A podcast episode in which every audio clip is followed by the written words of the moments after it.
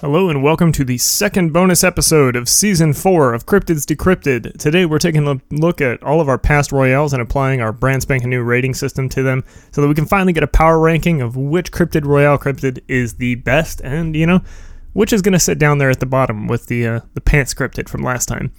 But before we get into that, I wanted to talk about something I've been working on. I actually started a Kickstarter about a week ago for a novella called The First Ambassador to Crustacea.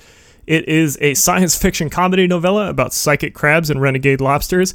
It's currently fully funded in less than a week, but I'm looking to crush that goal because if I double the initial goal, I'm going to be creating an audio version of it. So you can go ahead and check out macashton.com or you can just go to Kickstarter and look for the first ambassador to Crustacea. It will pop up. There are some great rewards. You can get uh, signed copies, stickers, mugs, uh, salacious Yeti photos, and believe me, there's a video of that photo shoot, and it was choice. You can get all of that. Uh, rewards start as low as $5. You can get digital copies if you're not into physical goods.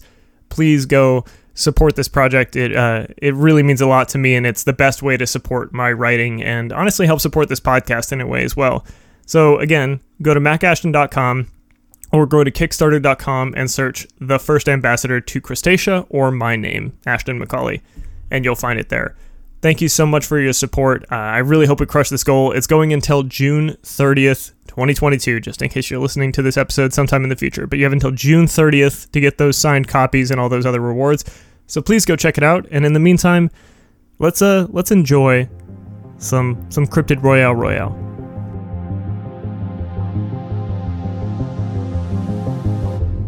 All right, we're here. It's it's 6 a.m it's the off season, and apparently it's time to do a bonus episode.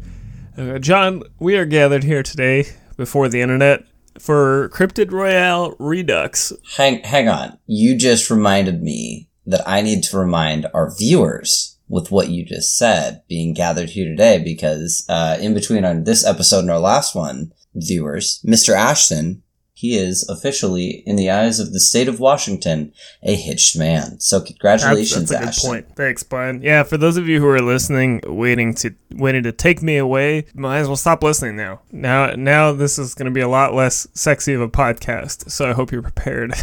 for those who are listening because they want to wear Ashton's skin, still on the table. Yeah, still on the table. More than welcome. Come it's, on it's down. My skin, I'll moisturize for you. Don't worry. I put the lotion on the skin every morning. But that's right. Uh, rather than making new content, uh, we decided that we're going to rehash old stuff with our brand new rating system because we're four seasons in and we can do that now.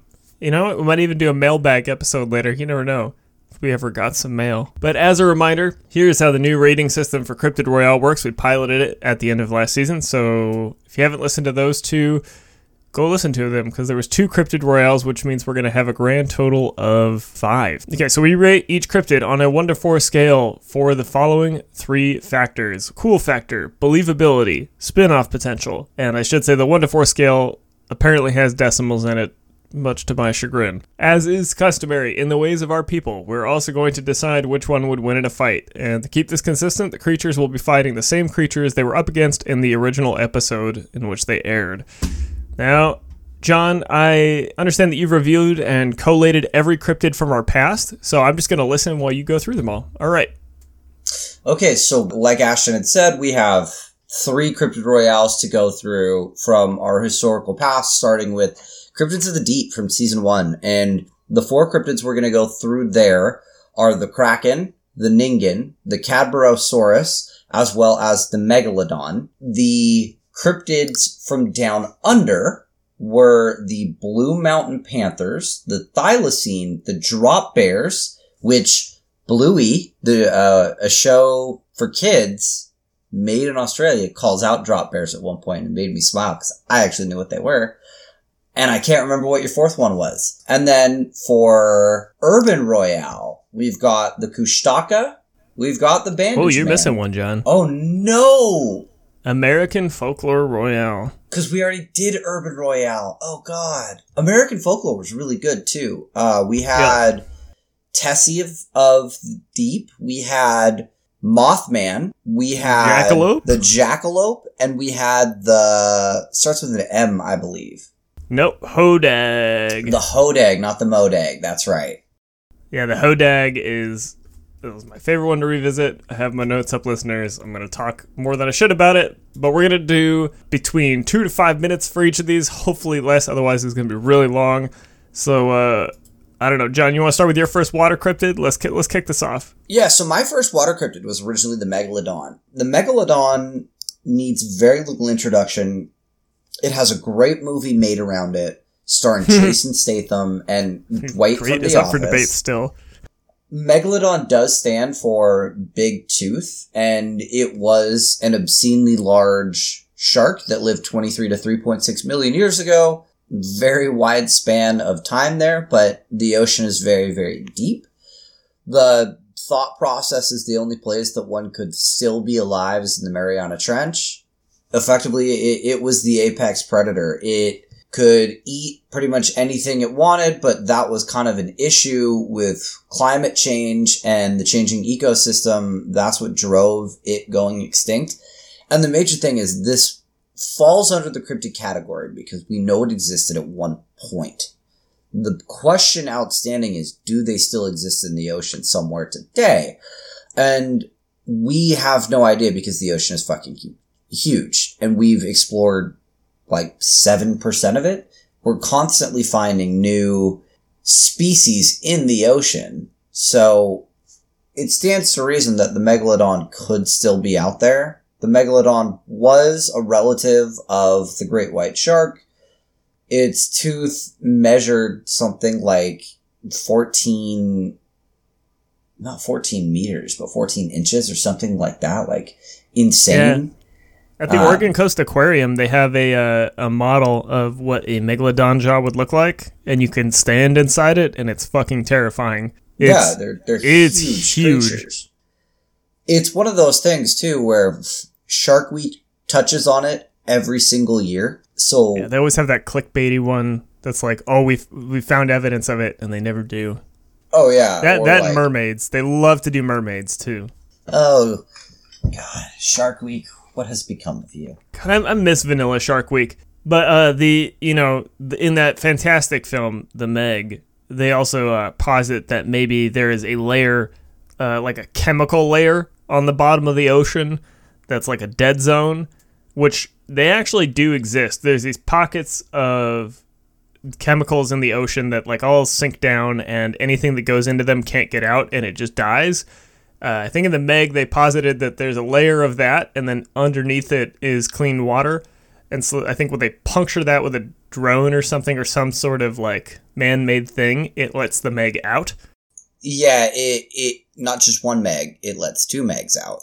Spoilers, John. Yeah, Two well, Megs. I don't. my Yeah. I remember him hand-to-hand fighting one. That's that's really all I remember about He- that movie. He does hand to hand fight one, and yes, it it is a submersible that they're using to explore the Mariana Trench and punch through that to see what's on the other side.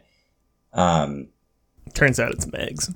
and then when they come through, it it creates that window for the Megs to exit and then cause uh, quite a bit of havoc, as they say. So believability, uh, I'm giving it a three, which And is again, wild for me. believability in this case is that they It exist still exists. today. That is the cryptid side of this. I tend to go with a 3.3 just because. Or wait, Repeating, wait. of course. Are you gonna rate everything, or are we gonna bounce back and forth between each category? Uh, we'll bounce back and forth between each category. So Okay. I give it a three. You give it a three point three. Uh, we can we can now discuss why. So my thought is the ocean is a very, very, very large place. If there's one type of cryptid that really could exist, I believe we even called this out in our Cryptids of the Deep episode, it's one that lives in the deep, deep ocean, which we frankly don't have the capacity to go explore. James Cameron has been down to the Mariana Trench. He has a Rolex named after him that went down as well. I don't know. Elon Musk needs to stop trying to buy Twitter and, and get to the bottom of the ocean and figure this out for us, please. It's, it's way more supervillainy to like do deep ocean than it is to do Twitter. So like, just just do that instead, man. Well, you say free. you say supervillainy. I think if he went down there to harness the power of the megalodons and turn them into slaves, that would be super super villainy. Yeah, I mean, and that's the thing though. He's not going to tell us that. He's not going to tell us why he's going down. The same reason. Why is he going to space? A little bit of Ashton's conspiracy corner here. He's he's got his space base. He needs his underwater base. Okay, cool factor. I give it a four because it's a big fucking shark and I like it. Yes, I also give it a four because it has giant fucking teeth and it is badass. Uh, spin-off potential. I also give it a four because I'm pretty sure I could talk about a megalodon for a very long time. There's a lot out there on the Meg, and a lot of it's very historical. So I actually give it a two point five. We included it in Cryptid Royale. If we would have done a spin-off episode, we would have done it by now. Yeah, that's that's true. But we haven't. I don't think we've thought about spin-offs from Cryptid Royale until now. Well, we did think about trying to do something for Tahoe Tessie, and then we and that both did looked, not work out. we both looked into it and we're like, oh no, you really did just cover everything. Womp womp. Yeah, when we go back to that one, I'll talk about how disappointed I am in Tahoe Tessie. Uh, How dare you? How dare you? You heard it here first, folks. I'm not Next up. Tahoe Tessie, I love you. We're gonna release the Kraken. So the Kraken, big ass octopus. The end. So, John, what are your ratings? Believability, 2.7. Hmm, smart. Okay, And but my- for real, My ra- no, no, no, no. My rationale for that is that the Kraken is based on the giant squid, right? We knew that there was a giant squid underneath the Narrows Bridge, Tacoma, for a little bit, and that that was a a creature that was proven to be accurate. So if we loop those two in the same thing, where it's like the Kraken, it's not you know the creature from Pirates of the Caribbean, but there is like a cousin of it, like not the Kraken specifically, but a creature that falls under that category. I would count that as yes, this this thing existing. You know, the creature that the Kraken was really based on in folklore. Do you not count that as the same thing? Yeah, I so I don't. But so, so here's the difference, right? The Kraken is specifically uh it's it's specifically an octopus rather than a squid. And this is like an old sailor's myth. I think we've all seen it at this point. But it like has a big ass like beak in the middle, which I guess squids have beaks too. But I don't know. It's it's been credited as sinking several ships. It's been done to death in film. Uh, some asshole decided to put it in his third novel that isn't released yet. Spoilers. But it was described as a like it's been described a bunch of different ways, but one that's my favorite is a many-headed and many-clawed creature uh, who stalked uh, Icelanders, which is like, oh, all right, so we got a double-headed kraken, depending on where you're looking at it. But I won't go too much into it, mostly because I don't have all of the notes I originally had, and there's a lot on the kraken, so I suggest you just go back and listen to that episode. But big ass octopus. There has never been any proof of its existence, but as I said, and as John said, there was no proof of the giant squid's existence either. Like, for the longest time, the giant squid was the stuff of Jules Verne. So, yeah. Uh, with that in mind, believability, I'm to give it a three because given the aggressive depictions of this creature, I don't think it exists in the aggressive form that the myths. Uh, what do you give for cool factor, John? Oh, cool factor is a 3.5. It's not as cool as a giant fucking shark, but it's a ship killing crustacean. Or not a crustacean, but a ship killing octopus that, Yeah, what's a cephalopod? It's a ship killing cephalopod. there you go, cephalopod.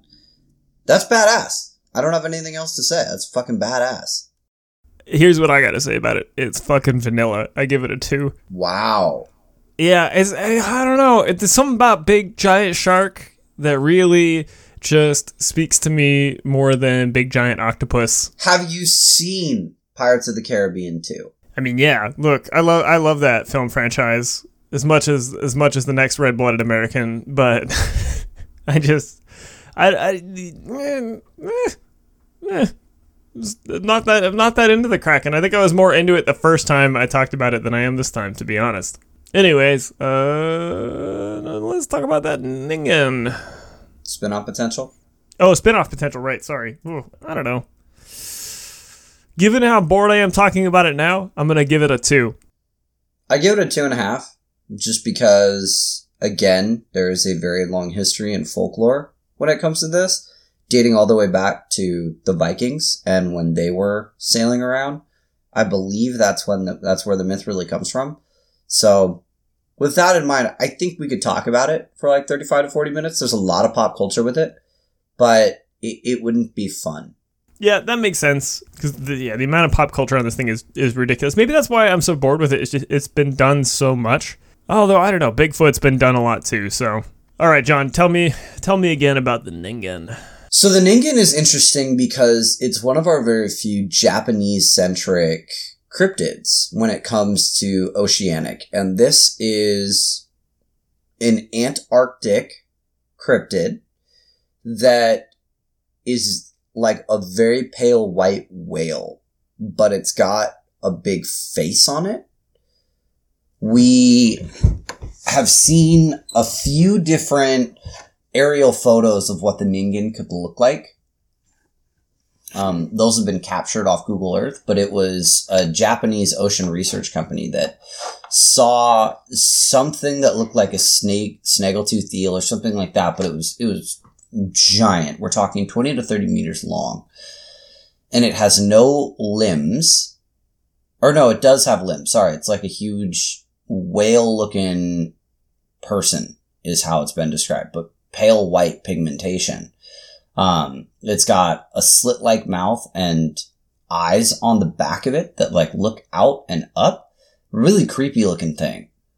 Um, there's not a ton on the Ningen, but the interesting parts of it are how a lot of the government funded research expeditions were then covered up and classified immediately, as well as how much has been invested into finding this thing and then the findings of those expeditions was never released to the public. Gotta love a good government cover up. It always adds a adds a layer of believability. And it allows you to talk about Ashton's conspiracy corner. Like, what if this is our first uh, case of like it's actually like a superhero, but their powers are just not what we expected. Like it, it kind of reminds me of. Do you remember in X Men, the very first one where the guy they inject him with mutant juice and he just becomes like a, a jelly man floating No, around I in the water. don't remember that. Oh man, horrifying as a child.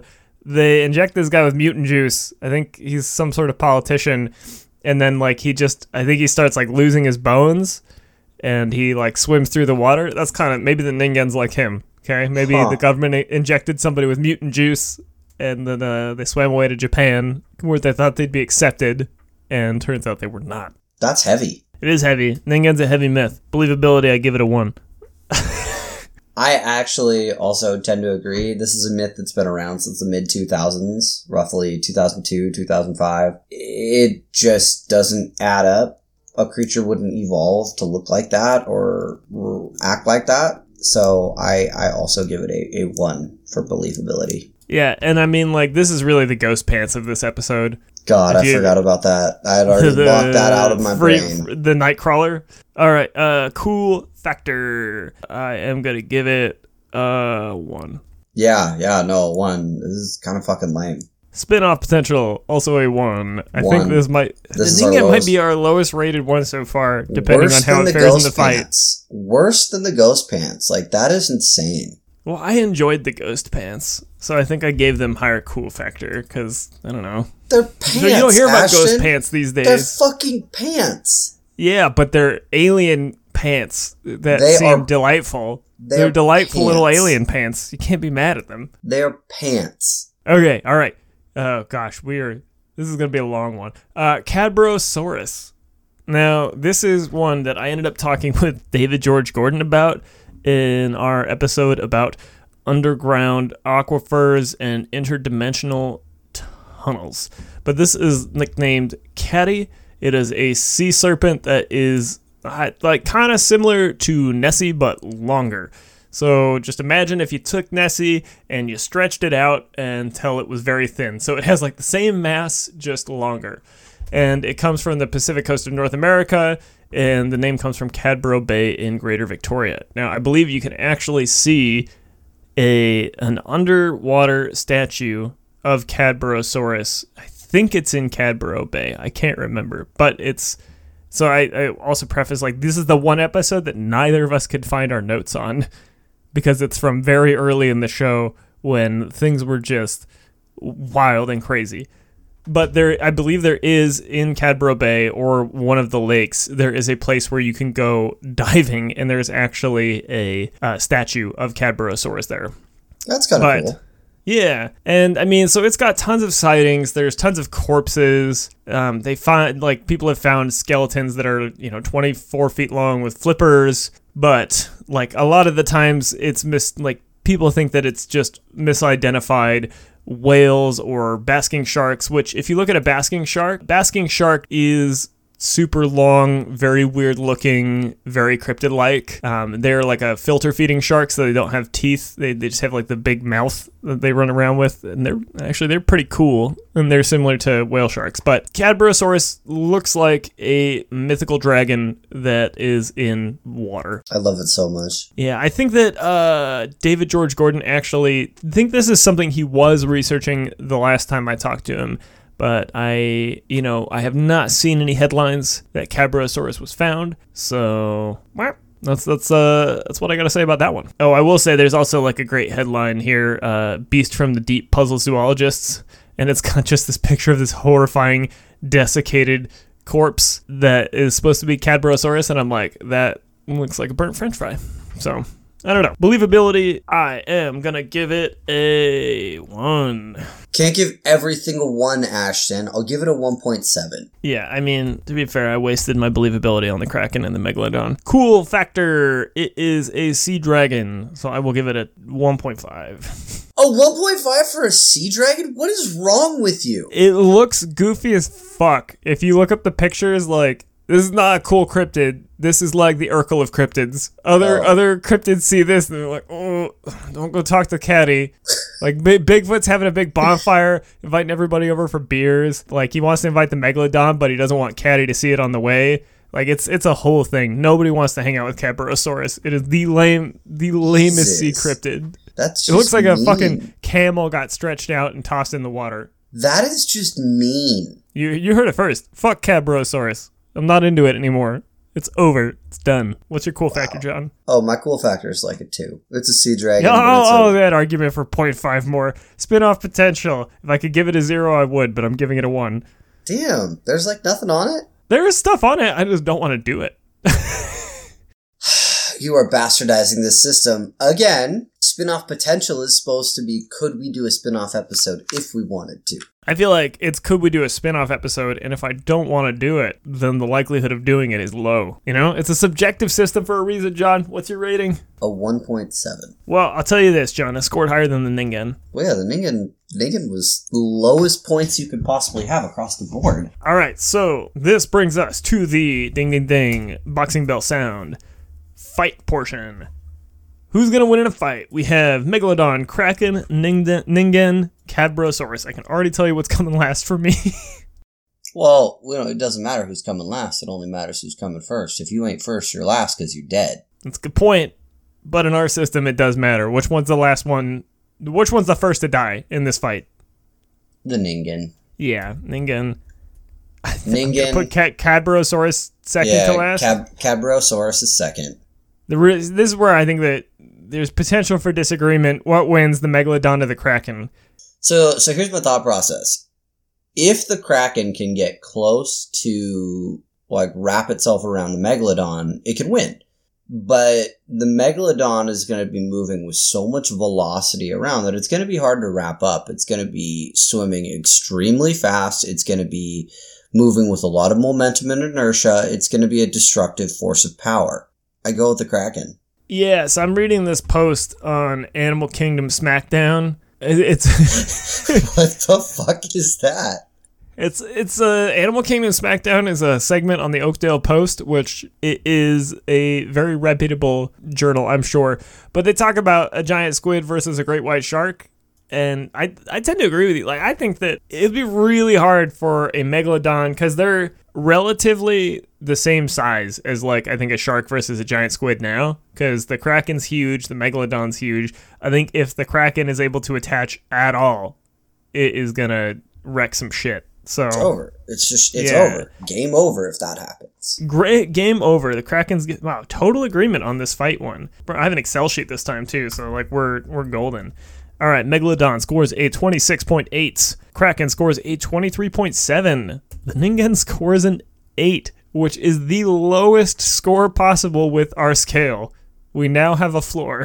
Good job. Ningen. Scores a 12.9, which, uh, if I go back to Cryptid Royale last time, so the Gurdon Light was a 12.75, which means it is below Cadborosaurus. Kushtaka was a 17, Night Marchers was a 22, Bandage Man was a 20, Gumberoo was a 20, Goatman was an 11, Pants was a 10.78 beating out the Ningen by two points, and the Altamaha-ha was an 18.4. So I believe that means the Megalodon is now our highest scoring cryptid. Yeah, there you go. That that tracks. Moving right along. Next, we did American folklore. So I will kick us off because I think I've got one of the weaker cryptids here. Let's talk about the jackalope. So this is a com- combination antelope and jackrabbit. It is most commonly sighted in Wyoming, Colorado, and Nebraska.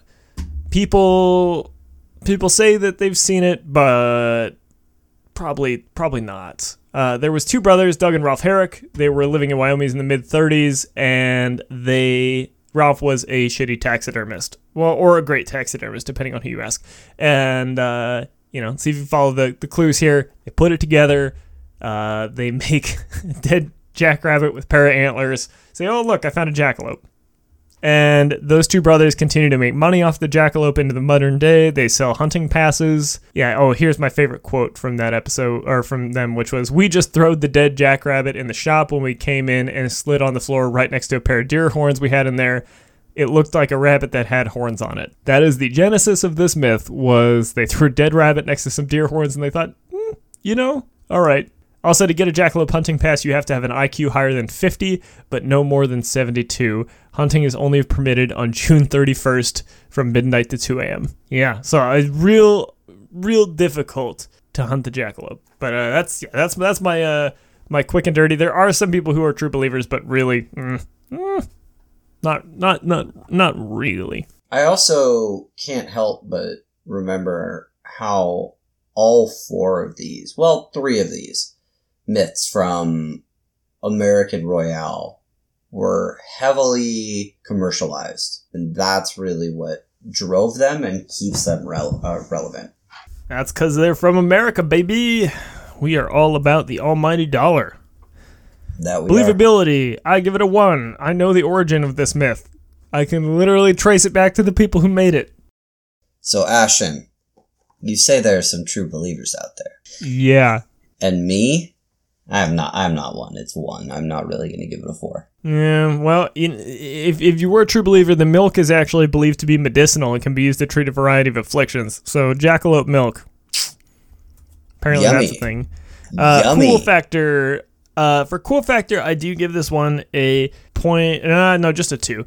And the reason is I love the idea that they have this uh, hunting pass program to drum up tourism, and I'm just I'm a big fan of making a dollar off these things. Like two brothers just sewing dead animals together and being like, "Hey, look at this." So you're saying the myth and the result is cool, not the cryptid itself. Yeah, well, the yeah, the, the surrounding mythology of the cryptid is cool. I don't know if I let that slide. I think that's that's a cop out to not give it another one. I'm going to give it a 1.3. 1.3. Uh, I will say I have set precedent with the the Fresno Nightcrawler. I think I gave that a two as well. So, uh, spinoff potential. This one is a one again. I do not want to do a jackalope episode. I have I've learned all I need to learn about the jackalope. Yeah, I think it's it's also like a 1.7. I think we could if we wanted to. There's a lot that we could go into when it comes to the brothers that made this and their history and the other impacts they've had on cryptids and all that kind of stuff, but it would not Yeah. be entertaining, as you will. Yeah, no, I feel that. I feel that. All right, John, what's your first folklore royale myth? My first folklore real myth was Tahoe Tessie. Tahoe Tessie was the American version of Loch Ness Monster. Nessie. Uh, allegedly, Tahoe Tessie was a aquatic cryptid that lived in Lake Tahoe. What was really cool about this myth wasn't Tahoe Tessie itself, but the fact that Jacques Cousteau went into Lake Tahoe in a submersible and came out like super shaken and was like, the world is not ready for what's down there. Now, we both believe that is due to Lake Tahoe being like a mobster body ground, body dumping ground.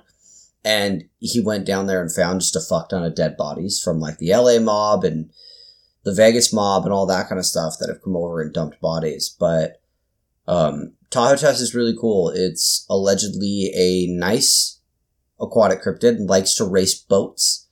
Uh, lots of sightings when it comes to people out fishing, one of which was a sheriff, I believe. Lots of alcohol typically involved when that happens, but these are boats clipping along at like 30 miles an hour, and Tahoe Tessie's just like hanging out, going along with them, zipping through. This also came on the back heel of the interdimensional tunnels and aquifers episode. So that was another theory on how Tahoe Tessie gets around is through Yep. underground aquifers when it comes to going from one body of water to another. Lake Tahoe and the town of Tahoe, California have really embraced Tahoe Tessie.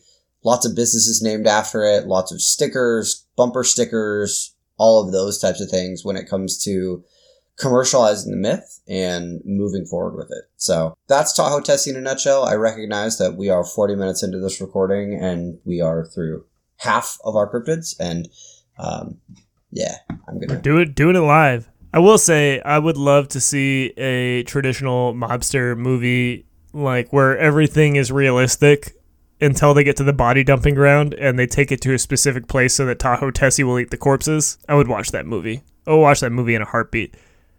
Uh, believability. Tahoe is deep. I give it a two. Yeah, I give it like a 2.3 just because of the concept of it being able to move around and because, frankly, I want to believe. Yeah. Cool factor. Uh, I'm still gonna give it a three because I love the Jacques Cousteau element to this myth. I love the idea that it lives in a mob graveyard. Like it is very cool, even if it's not. There's not a lot to it. Cool factor is, yeah, it's a 3, 3.3 for me. When it comes to its history, when it comes to its impact on the community, when it comes to the fact that it's just out there to race boats, it's just chilling, it's not malicious or anything. All of that adds up to a pretty badass cryptid. All right, spin-off potential. Uh, we we we tried it. Yeah, we tried it, and then the answer is no. So I give it like a 1.7. I give it a, I give it a one because uh, I I don't know. I tried to do the research on it, and uh, there was just not enough there. You can't give I- everything a 1. Yeah, but I mean, but I can though. I mean, even like Benjamin Radford was. Oh, I can't remember if he was. No, you know what? He was gonna send me research on something else. Somebody was gonna send me research on Tahoe Tessie to look at, and then I just never. I never, I never ended up getting around to it. You are bastardizing this episode. I'm so upset. Look, I, I'm sorry. I'm gonna be honest with my ratings here, and there's, there's a lot of ones to go around today. Hodag. This Talk is one of my. one. Yeah, I love this myth. This is the official cryptid of Rhinelander, Wisconsin. We all we all know Rhinelander, Wisconsin. Everybody's Oh, of heard of it. It is uh, from a lumber mill town because it has a fuck ton of trees out there. The statue of the Hodag in the middle of town. The Hodag is like a Chinese. It looks like a Chinese dragon. It's got a face with massive saber-tooth style tusks, two big horns on its head like an ox, spines running down a long body and tail, and clawed hands and feet but like it really like if if you don't know what I'm talking about when I say like uh, like a Chinese dragon, like just Google them because it's, it's very similar in the face to those. Uh, some say it can breathe fire, and like most other cryptids, you can spot it because it stinks. Where does this come from? There's a man named Eugene Shepard. He claimed to have captured a hodag with several quote unquote bear wrestlers and knocked it unconscious rather than killing it by using chloroform at the end of a long stick. As you as you do. Forgot about how ridiculous this is. Shepard was also known humorous and practical joker and loved to retell the stories of Paul Bunyan. So he displayed this creature in the dark. Uh, he said it was about 185 pounds, seven feet long, and lizard like, which 185 pounds for seven feet long is not that fucking heavy. It's very That- skinny, yes. Yeah. I guess maybe if it was dead and desiccated, I don't know. So, oh no, it's not dead though. That's right. He knocked okay, it so out with a chloroform on a stick, remember? scientists from Washington D.C. came to see Eugene's unique specimen, and he ended up giving up the game and showing them that it was a puppet that he uh, he was moving with with strings and stuff. That's that is one interpretation. The other interpretation is that this is a real myth and that uh, the hodag was created because it like it's it's the reincarnated version of a vicious beast of burden spirit that was like killed in a lumber mill or something to that effect. Like it, it died from tugging fuckloads of logs and just came back as a vicious spirit that haunts the town. But you know, I think that I think we could probably say it was a puppet. Yeah, I think that's accurate. So, So, believability, it's a Yeah, puppet. when it when it comes to believability, do you rate it a four since we know everything about it? And like, yeah, this was a thing, but it was a puppet. It was a puppet cryptid. Yeah, so no. I still give it a 1 because like it's not a dragon, it's a puppet. Okay, it's This not an actual living. This is not In puppets case, yeah. decrypted. yeah, yeah, yeah, yeah. It's it's a one. Uh cool factor. I love myths like this, so I'm going to give it a 3. Like I love the idea that this dude made a fucking puppet and put it in the dark and I forgot to mention he also got people drunk before they went in, like there was alcohol served near the tent. So if you're drunk in the dark and looking at a puppet and like then run out telling a story about how there's a live dragon at the circus, that's a plus to me. So when it comes to cool factor, my criteria for rating this is the cryptid itself, and if it was real, how cool would the cryptid be? So with that, I give it like a two and a half because it's still a dragon of some sort, and dragons Breathes fire. Awesome. Yeah. Yeah, vengeful dragon spirit, mm, not bad. Spinoff, uh, I am gonna give it a two and a half because I haven't looked much into it, but I wouldn't mind going down the rabbit hole of Eugene Shepard and uh, Wisconsin. Sounds interesting to me. I think there's a lot of history there. Um, I think it's another cryptid that we would end up talking a lot about the dude who made it and his impact on the cryptid community and his always search for the almighty dollar, as a lot of these folks are aiming to go out and do. Yeah, I do a whole episode on Eugene Shepard. We, get I mean, Would we could even like throw in the? Jackalope brothers. Would you count that as a spin off of a Hodag if it was just Eugene Shepard? Yeah.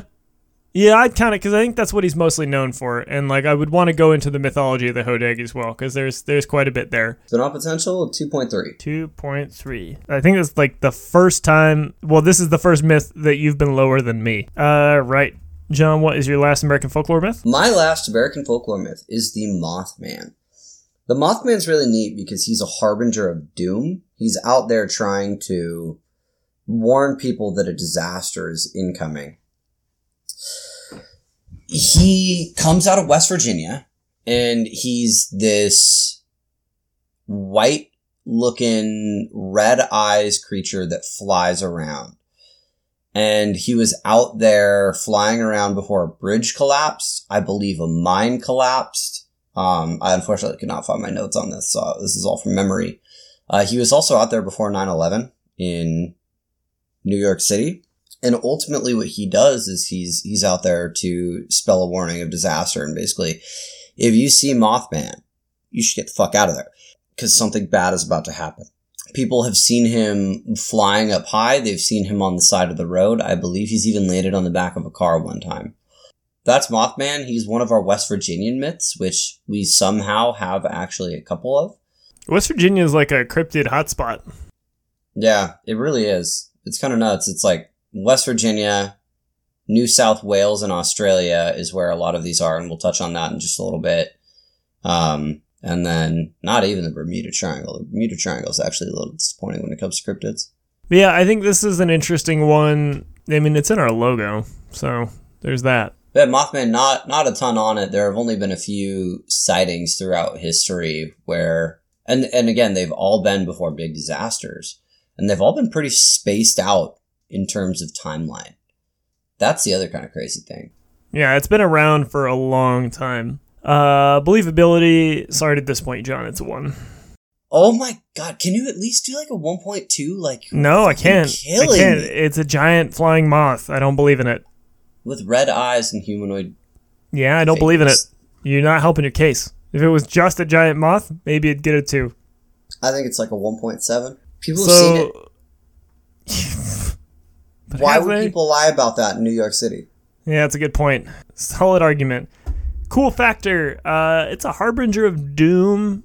It's a giant flying Mothman. I give it a three. A three point two for me. Yes. Spin off potential. Maybe if we read through the Mothman prophecies and stuff, there's something there. I feel like there's there's enough on this cryptid that if we actually dug into it for an episode, we could probably put something together. I'll give it a two point five. I feel like those episodes would revolve around the tragedies people. themselves, Yeah. as well as the people who saw the Mothman. I think we could do it. I think it would be a lot of work, and it would be not a lot of juice versus the squeeze that went into getting said juice. No no juice. Smith got no juice. So I think All I right. would give it like a two point eight. All right. Um, which brings us to fight. Ding ding ding ding ding. Actually, my number four is the easiest. Uh, Jackalope. Jackalope is getting destroyed in this fight. Yeah, I feel like we've done this before. Like, call me crazy. I think we rated who would win in a fight Oh, we did. We always in did. the episode. Yes. We we always So- did. We just forgot so- to do it in the first um first Royal of last season. So, so this is probably the exact same rating It, it could right? be. I mean, I could go back and re-listen and find out what we rated them before, but I'm not going to do that. Yeah, I think I, I tend to agree that Jackalope's at the bottom. I think the the next one is an interesting question because it's a three way fight between a flying harbinger of doom, a sea monster, and a dragon that spits fire. yeah, I mean, so the the Mothman doesn't actually do anything dangerous. He's just there when dangerous stuff happens. But he can fly. Yeah. Uh, Mothman's Mothman's last or second to last for me. Damn, dude. How big is the Hodag? The Hodag is seven feet long. Oh fuck.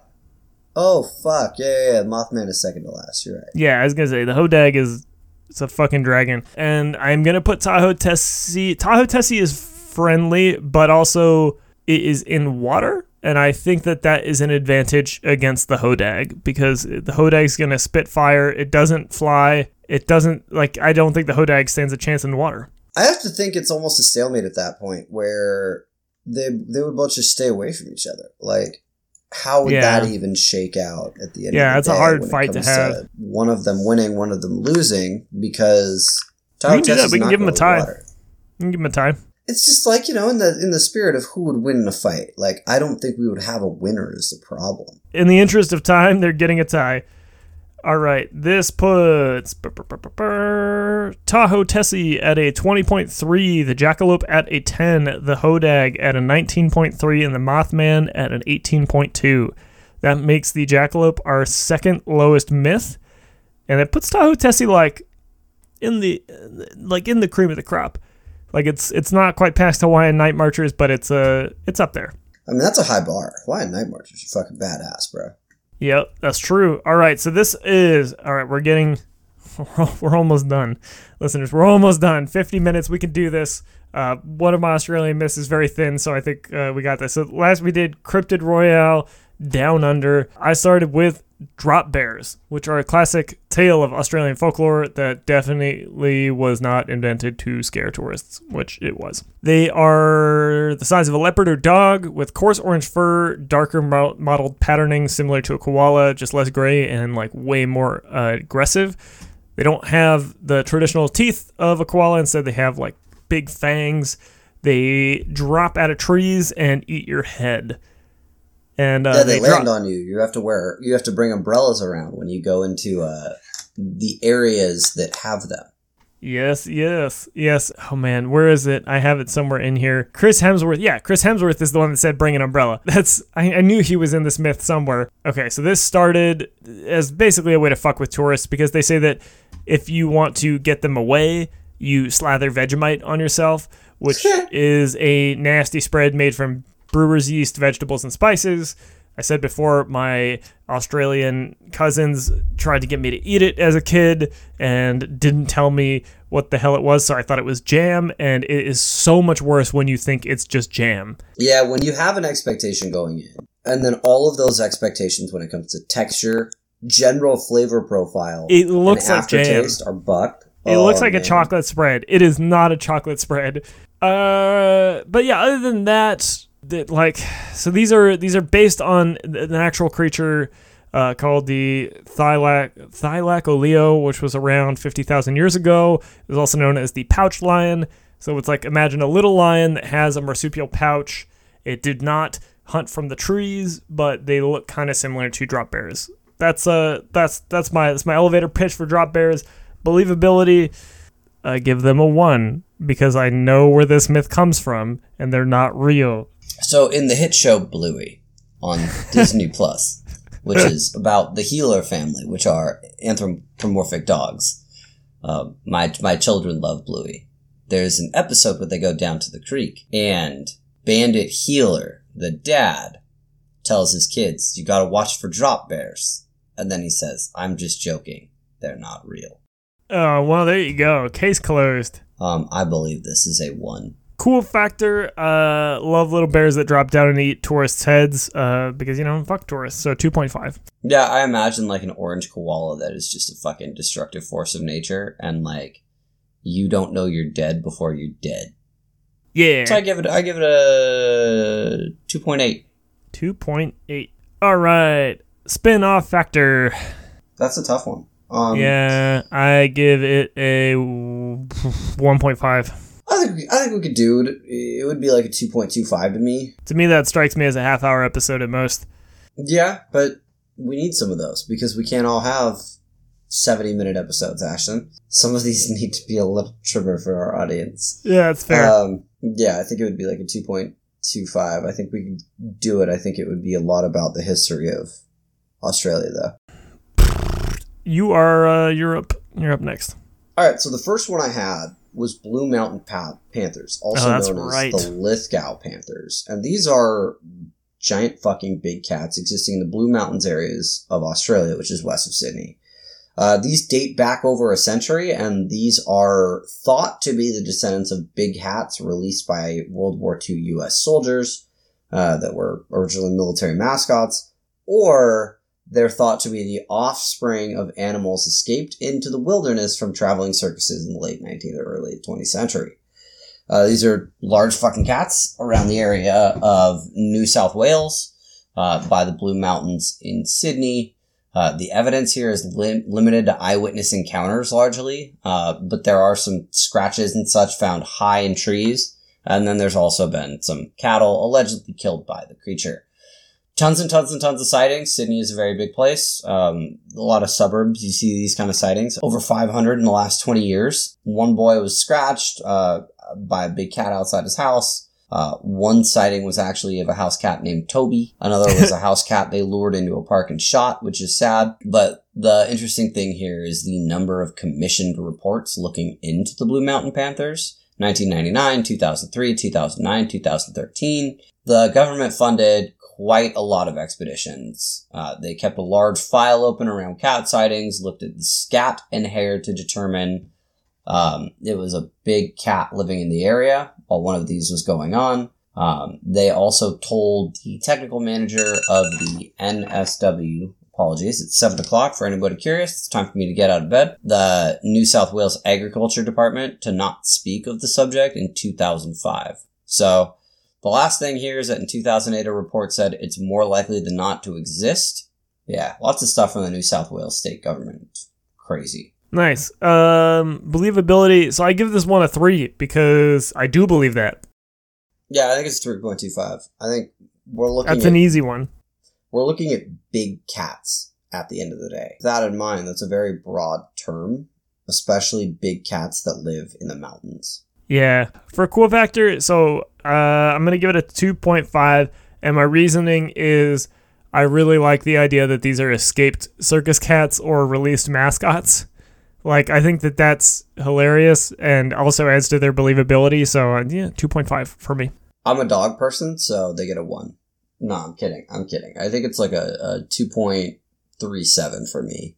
Spin-off factor, it's not that it's not that interesting, unfortunately, to me. It really isn't. It's a well known Australian cryptid royale or cryptid, apparently.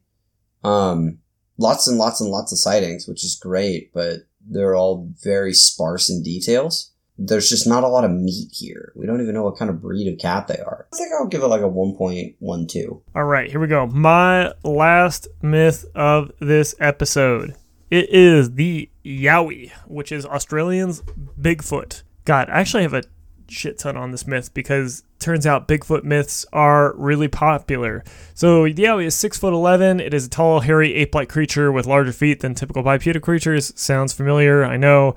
It takes red, root in Aboriginal myths, which also sounds familiar because it's almost exactly Bigfoot, just on the other side of the world. Uh, there are two types of Yowie depending on who you ask. One is large, like the American Bigfoot. The other is smaller, uh, around four to five feet, almost like Peter Byrne described the Yeti, which is, I don't know, that almost is more realistic to me because it's just like a weird ape at that point. There has been a lot of sightings. There have been a lot of people studying it, but the biggest rash of sightings came in 1977. And to see if you remember why, John, what came out in 1977?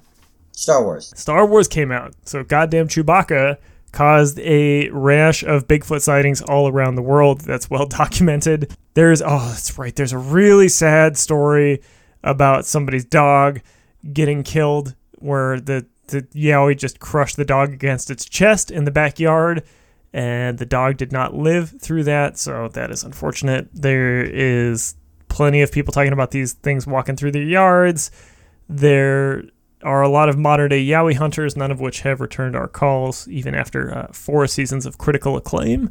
So we have not been able to talk to anybody It's probably the it. time difference, to be fair. Like, that's why they don't. Oh man, no, I'm willing to go on their time. I will I will get up in the middle of the night to do a cryptid interview. That sounds that sounds hilarious and great. But that's I mean that that's it. It is it is Australian Bigfoot, just slightly different hair color. Believability, I'm gonna give it a two because the world is a really big place and I'm not like entirely willing to 100% dismiss Bigfoot, even though I'm mostly willing to dismiss Bigfoot. Like there, there's a child, there's a childlike part of me that really wants Bigfoot to be real, so I'm, I'm leaving it at a two. If we believe this is the same, like a, a relative of Yeah. Bigfoot, I look at the climate and where Bigfoot is thought to exist in the Pacific Northwest, in the woods, lots of potential food there. Instead, the Yowie, Yowie must be like Bigfoot on steroids to live in the wilderness in Australia, dealing with all the monsters and creatures there. Like, Well, and remember Like they have they have big forests too. It's it's not all like it's not as barren as like there's a lot of Australia that's barren, but the areas that this creature is seen is heavily forested, very similar to the Pacific Northwest. Okay, okay. That makes a lot more sense, though. I think I would give it like a 2.12. cool factor. Um, I like Bigfoot. This does seem like a spin-off of Bigfoot, so I'm not going to give it a Bigfoot rating. I will give it a 2.5. It's a, it's Australian Bigfoot, right? It's like we are a little bit different than our Australian counterparts. So I would think that I'll give it like a 2.63. 2.63. It's it's really funny because American Bigfoot is honestly probably not as historied as Australian Bigfoot, just based on like I don't know how long. Well, I actually don't know about timelines of Aboriginals versus Native peoples, so have to look up when the first the first mention of those myths to see which one is actually the progenitor of this myth. But I think that humans just like to think of giant versions of themselves walking around in the forest with fur. I think that that's a really common thread.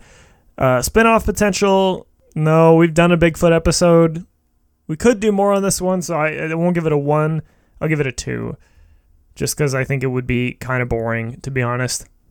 Yeah, like you said, there's quite a lot there. We could absolutely do it. I give it a 3 because it's about the feasibility, not if, if we would have fun doing it. Well, I think it's it, if it's interesting too. Like the feasibility of a spin-off is would this be interesting? Like would this be something that you the listeners would want to hear? And I don't know. It's you could tell us if it's something you want to hear. Uh, we can look into it, but it, to me, it just sounds like another Bigfoot episode with a slightly different flavor. That flavor that's fair. being brewer's yeast. That's fair. John, take us home. Let's let's get let's the get out of here. one, the last one I have is the thylacine, which is the Tasmanian tiger. It has allegedly gone extinct. The last time it was captured was 1930 in Tasmania. It's a medium to large size canine with a pouch similar to a kangaroo, and it is covered in reproductive organs. The, the pouches. Yellowish brown to gray hair, 15 to 20 distinct stripes across the back, stiff tail and short legs, dense body hair. Uh, it's semi-nocturnal and it's considered to be an apex predator, but we're not sure what its prey was. Um, they per- preferred kangaroos and other marsupials, but they also preyed on sheep and poultry after the European colonization. Uh, the stripes on its back look a lot like a tiger's. The female had a pouch on its back and could carry four babies at a time, the estimated size of the litter. The major thing with this one is it could open its jaws, uh, like very wide, 80 degrees, and had 46 teeth. But weak jaw all around. We tried to keep them in zoos, but it never really took. Uh, we kept having this issue where they just died. And the last one outside of APAC died in 1931 in London. It had to compete with the dingo like 40,000 years ago when a lot of vertebrates died. Um, mixing that with hunting pressure, likely the cause of extinction of this thing. We've had a bunch of reported sightings throughout the years between 1936 and 1998, mainly around southern Victoria. Um, but by and large, this thing is it's dead. It's extinct. It's it's gone. Because that's a major thing is Tasmania was where its home was, and then it was thought to have populated the Australian landmass a little bit when it was brought over, but it's just this is not a creature that did well outside of its native habitat. Yeah, so this is really just an example of extinction rather than like it's al- it's almost not a cryptid because it did exist. Well, yeah, but cryptids can be things that went extinct. We know I was going to say we talked about one earlier. Yep, you're right. You're right. You're right. Okay, so with that in mind, for believability, are we doing believability that the Tasmanian devil still exists? Correct. I give it a 1.5. Yeah, I was gonna actually, man, took the took the words out of my mouth because I was I was gonna say like it's I guess it's possible, it's just unlikely. Cool factor two, Oh, not even a 2. 1.73. one point seven three, and then spin-off potential one. 1. All right, so let me do some quick tallying here, tabulating. Tabulate. I've been uh, adding all of our myths to an Excel spreadsheet while we've been doing this episode. So let me just uh, sort this bad boy. Yeah, but who would win in a fight? Oh shit, you're right. You're right. You're right. We still have to do that. Okay, so drop bears, panthers, yowies, Tasmanian devils. Tasmania Devils are- last. Yeah, uh, they yeah they They're gonna die. Oh man, I remember I remember talking about this one because I think I actually have. So the the, the issue with the drop bear, as we said last time, is the drop bear gets one good shot on the yowie, and if the drop bears are as accurate as we say they are, and it drops on the yowie's head, I think the yowie's dead. So the drop bears get my four. Yeah, I I believe I tracked with that, but also the major thing is the Yowie is not a human. So you're assuming that what the drop bear can do to a human, it can do to a Yowie. Would a Yowie be stunned and then rip the drop bear off his head because his head was not crushed and then destroy him? Actually, that's a good point. So how much bigger is a gorilla head than a human head? Like twice the size? I, I don't have that data on hand. I would have to go Google Oh, it. oh man, I, I got that data on hand. Hold on. Exceptionally large is what it says, so I'm just going to assume it's significantly bigger. With that in mind, I am actually going to change my rating because I don't think the drop bear is going to be able to get his mouth around uh, the yowie, and and I think it's going to be exceptionally hard for the drop bear to catch a panther too. So I'm actually going to drop it down to. I was thinking the same thing. So I'm going to give it. A, I I'm going to give it the- a yeah. two. I think the drop bear's second to last. I think the panther comes comes in that silver medal spot, and I think the Yowie is number one. I also agree with you on all of those. That changes our scores slightly. I'm going to sort these from smallest to largest and we will go through really quick. So, with that in mind, from all of our Royales, from lowest rated to highest rated. So, in last place, we have the Ningen with 8 points, followed by the Jackalope with 10, the Tasmanian Devil with 10.73, Pants edging it out by 0.05 at a 10.78. That is the Fresno Nightcrawler. The Goatman Pants. at 11.75, Gurdon Light 12.75, Cadborosaurus 12.9, Drop Bears 15.05, Kushtaka 17.25, Mothman 18.2, Altamaha-ha 18.4, Panther, the, the Blue Mountain Panther 19.24, Hodag 19.3, uh, Bandage Man 20.1, Gumberoo 20.23, Tahoe Tessie 20.3, the Yowie at 22.25, Night Marchers edging it out by 0.2 at 22.45, Kraken at 23.7, and the Megalodon at 26.8. That is uh, that is it. So the Megalodon is our top, and the Ningen is our bottom. Interesting that both came from that one episode. And both were mine. yeah, you had you had the, the top and bottom cryptids.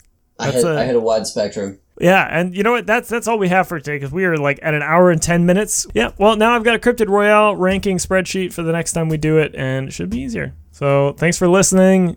Uh, I don't know when we're gonna do season four. It'll happen at some point. I got to do some other things first. Bye bye. All right, that's that's all we've got for now. I don't know if we have any more um, bonus episodes in the pipe for this season. Probably not. And I honestly can't tell you when we're starting season five because, uh, well, I got to finish running this Kickstarter. And once that's done and I get all that ready for publication, I've also got the third Nick Ventnor novel that is almost through its edit. And uh, that means the next stage is it's going off to my editor who's going to send it back with a bunch of red pen. And then I can cry for about a month as I slowly edit the plot away. But after that, rest assured, we will be getting season five out to you. I'm sure it's going to have some wacky shit in it. As usual, we really welcome your suggestions, so please hit us up at cryptidsdecrypted at gmail.com or at castdecrypted on Twitter or at cryptidsdecrypted on Instagram. Go to any of those places, tell us what the hell we should be talking about, and we, I mean, we usually listen. We take feedback, bad and good. You know, some of it we take personally, but we do take it. Anyways, thank you so much for listening. Stay safe out there. We'll see you when we see you.